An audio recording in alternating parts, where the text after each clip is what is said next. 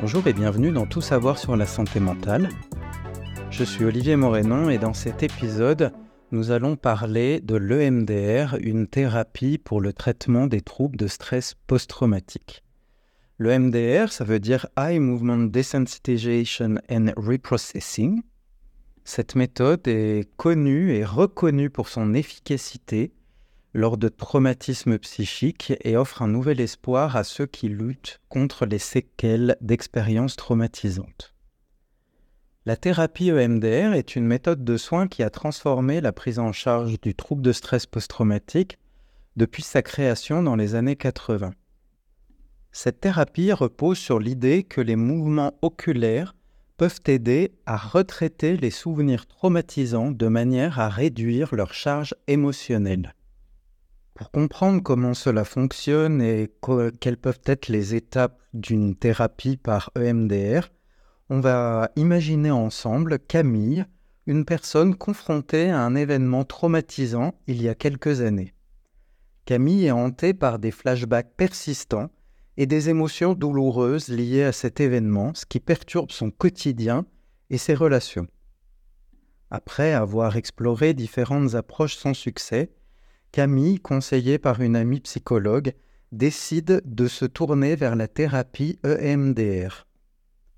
Lors de son rendez-vous, le thérapeute explique à Camille comment l'EMDR fonctionne. Il lui décrit que la thérapie vise à activer les mécanismes de guérison naturelle du cerveau en simulant le processus de traitement de l'information qui se produit pendant le sommeil paradoxal. En guidant Camille à travers des séquences spécifiques de mouvements oculaires tout en se concentrant sur le souvenir traumatisant, le but a été de permettre au cerveau de retraiter l'expérience de manière plus saine, libérant ainsi Camille des réactions psychologiques et physiologiques douloureuses. Le parcours de guérison de Camille avec le MDR se déroule en plusieurs étapes clés. La première phase comprend une évaluation détaillée de son histoire et des souvenirs spécifiques ciblés pour le traitement. S'ensuit une préparation où le thérapeute enseigne à Camille des techniques de gestion du stress pour s'assurer qu'elle puisse maintenir son équilibre émotionnel pendant la thérapie. Ensuite, lors de la phase suivante, la phase de désensibilisation, Camille, guidée par le thérapeute, effectue des mouvements oculaires tout en se remémorant le souvenir traumatisant. Cette étape vise à diminuer progressivement la détresse émotionnelle liée au souvenir. Dans les phases suivantes, Camille travaille à installer une croyance positive sur elle-même en remplacement de la croyance négative liée au traumatisme, puis le thérapeute procède à une fermeture de la séance en réévaluant le travail effectué et stabilise l'état émotionnel de Camille.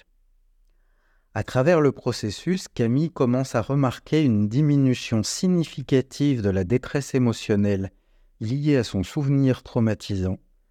Les flashbacks et les réactions physiologiques s'atténuent, lui permettant de retrouver un sentiment de normalité dans sa vie quotidienne conclure, j'espère que vous avez mieux compris en quoi consistait le MDR à travers l'exemple de Camille.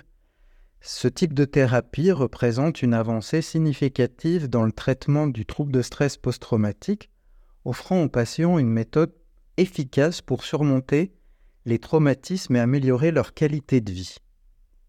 Merci d'avoir écouté cet épisode sur le MDR et son rôle dans le traitement du trouble de stress post-traumatique.